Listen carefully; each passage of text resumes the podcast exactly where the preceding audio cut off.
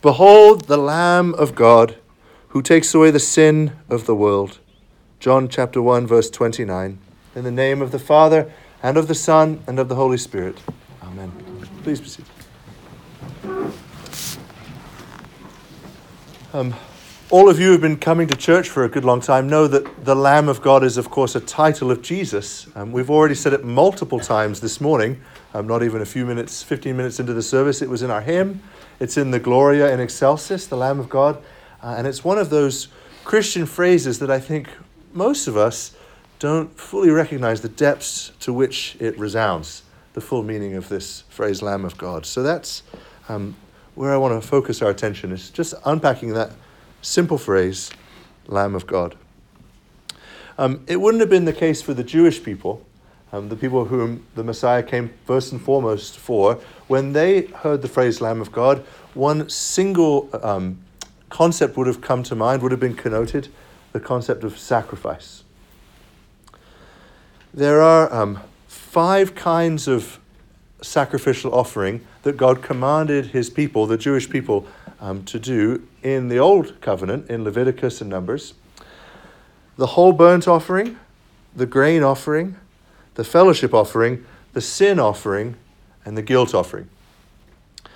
Three of those five almost always involved a lamb. It was the, uh, the whole burnt offering, the fellowship offering, and the sin offering. I'm not just listing details for trivia. Whole burnt, the fellowship offering, and the sin offering. And the establishing of these Old Testament sacrifices, um, one of the chief purposes which God had in mind in establishing these sacrifices was, was that they would be a, a living prophecy of the great sacrifice of his son that was yet to come. They were actually sort of foreshadowing and looking towards, in a way, actually giving the meaning for what Christ would do before he came. If, if there was no sacrificial system, when the Lord died on a cross, it wouldn't have been intuitively a sacrifice, right? It actually is explained ahead of time by the whole mindset that this sacrificial system cultivated. And there's a lot in the little details of the old covenant sacrificial system that unpack what we mean when we say that Christ is the Lamb of God. Um, so I just want to look at just a couple of these. The burnt offering is the core of the sacrificial system in the Old Covenant. It was offered for the atonement of sins, especially the ones we didn't even know that we'd committed, the atonement of sins. And it was ordered to be made by sacrificing a male lamb without blemish. These Old Testament details, they're not just, they're not, uh, they weren't arcane from the beginning. They were a prophecy, a male lamb without blemish. Lambs, of course, already uh, then and now a symbol of innocence, but this had to be an especially pure instance. And with, a burnt offering, the sacrifice is totally consumed. In the Old Covenant, you burned it to ashes, it was totally immolated. And very interestingly, uh, according to Numbers chapter 15, which I assume not many of you have read very recently, the burnt offering was commanded to be accompanied by an offering of wheat flour and wine. The two elements that the Lord instituted, used to institute the Last Supper before his own total offering of himself, his own total destruction. Um, the grain and wine um, were not only to accompany the burnt offering, they're also to accompany the fellowship offering. And the fellowship offering was sacrificed under the Old Covenant as a sort of festal sacrifice um, re-establishing the good fellowship that we have with God and with each other. And instead of the lamb being burned to ashes, it was cooked so that it could be eaten. So you could actually participate in the sacrifice. Catch a foreshadowing, sort of pre echo of our Lord saying, He who eats my flesh has eternal life. The participation in the eating communicated that you were among those who was in good fellowship, good standing with God and with his people, which is, of course, the very thing that the Lamb of God himself came to establish.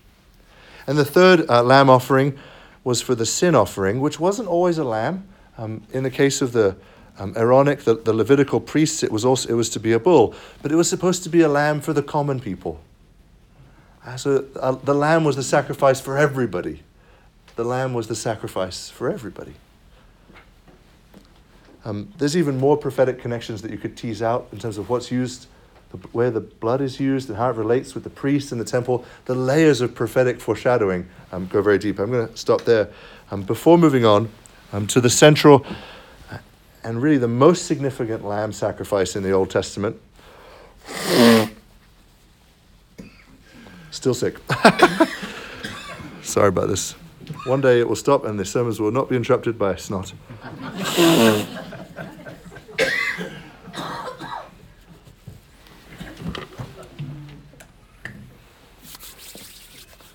The most significant lamb sacrifice in the Old Testament is, of course, the Passover lamb, the one we just read about, um, we heard about in Exodus chapter 12. Again, a male lamb without blemish, the lamb that was killed so that with the blood of that lamb, those who were under that blood would be spared from death.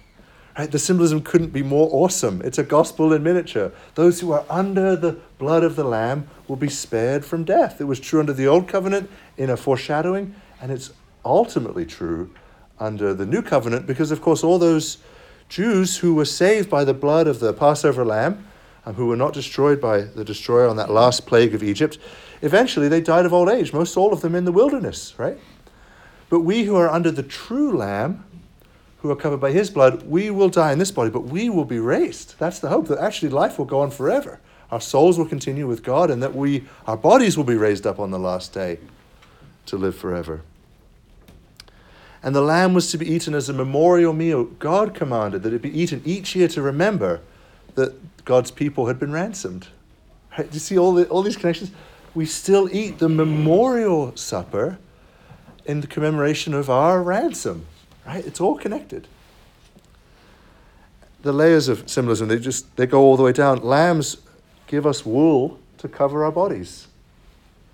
The Lamb of God gives us his righteousness to cover ourselves. Right? That's the great figure that we are not righteous in ourselves. We are covered with the righteousness of Christ, and He gives it to us that it would be ours. Jesus is the Lamb of God, the fulfillment of all of the Old Testament sacrifices. They're all so many fractals of light. No, that's the wrong word. Fractal is not the right word. There is a word there. There are all so many um, offshoots of light that, that come together in, in Christ Himself. Christ, who um, is from God and Christ who is God. It drives me crazy when people say, um, you'll sometimes hear among um, skeptical, uh, the skeptical today, oh, the Bible doesn't say Jesus is God. Here it is. It's at the first chapter of John, verse 34. This is the Son of God. The, the Son of God. Not just a, a Son of God as if it was just sort of some adjective. This is the Son of God. The Son who reveals the Father whose goodwill it was to give his most beloved son to be a sacrifice. This was a sacrifice that cost him in some mysterious way. How can God be cost something?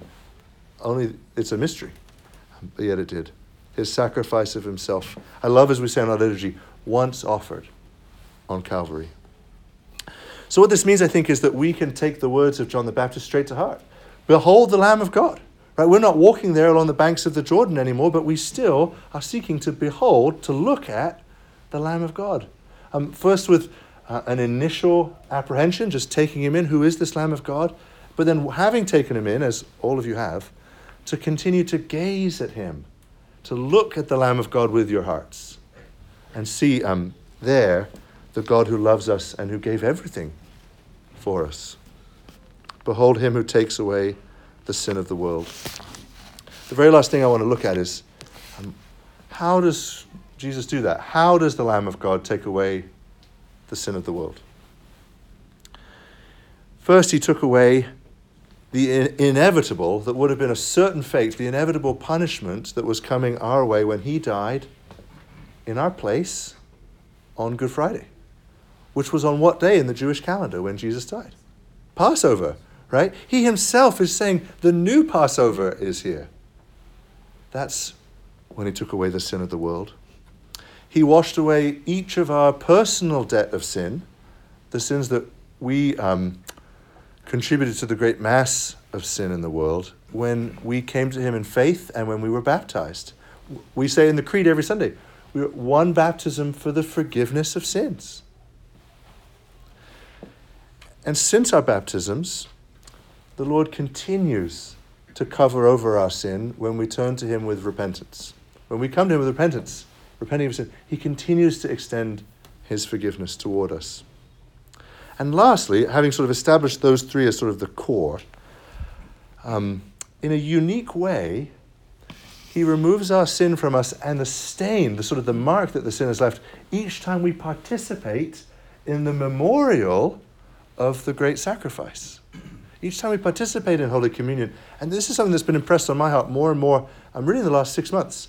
When we come and we're all there, we all we're kneeling together, we're praying, we pray, Lamb of God that takes away the sin of the world, have mercy on us.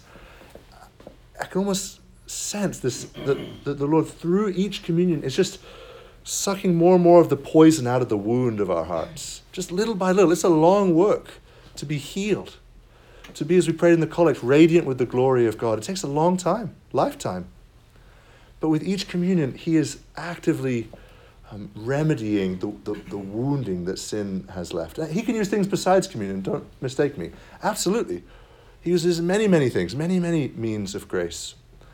But I think communion in a special way, because it's the, the grain and the wine connected to the whole burnt offering, it brings um, a fresh purification of our own souls uh, Sunday after Sunday.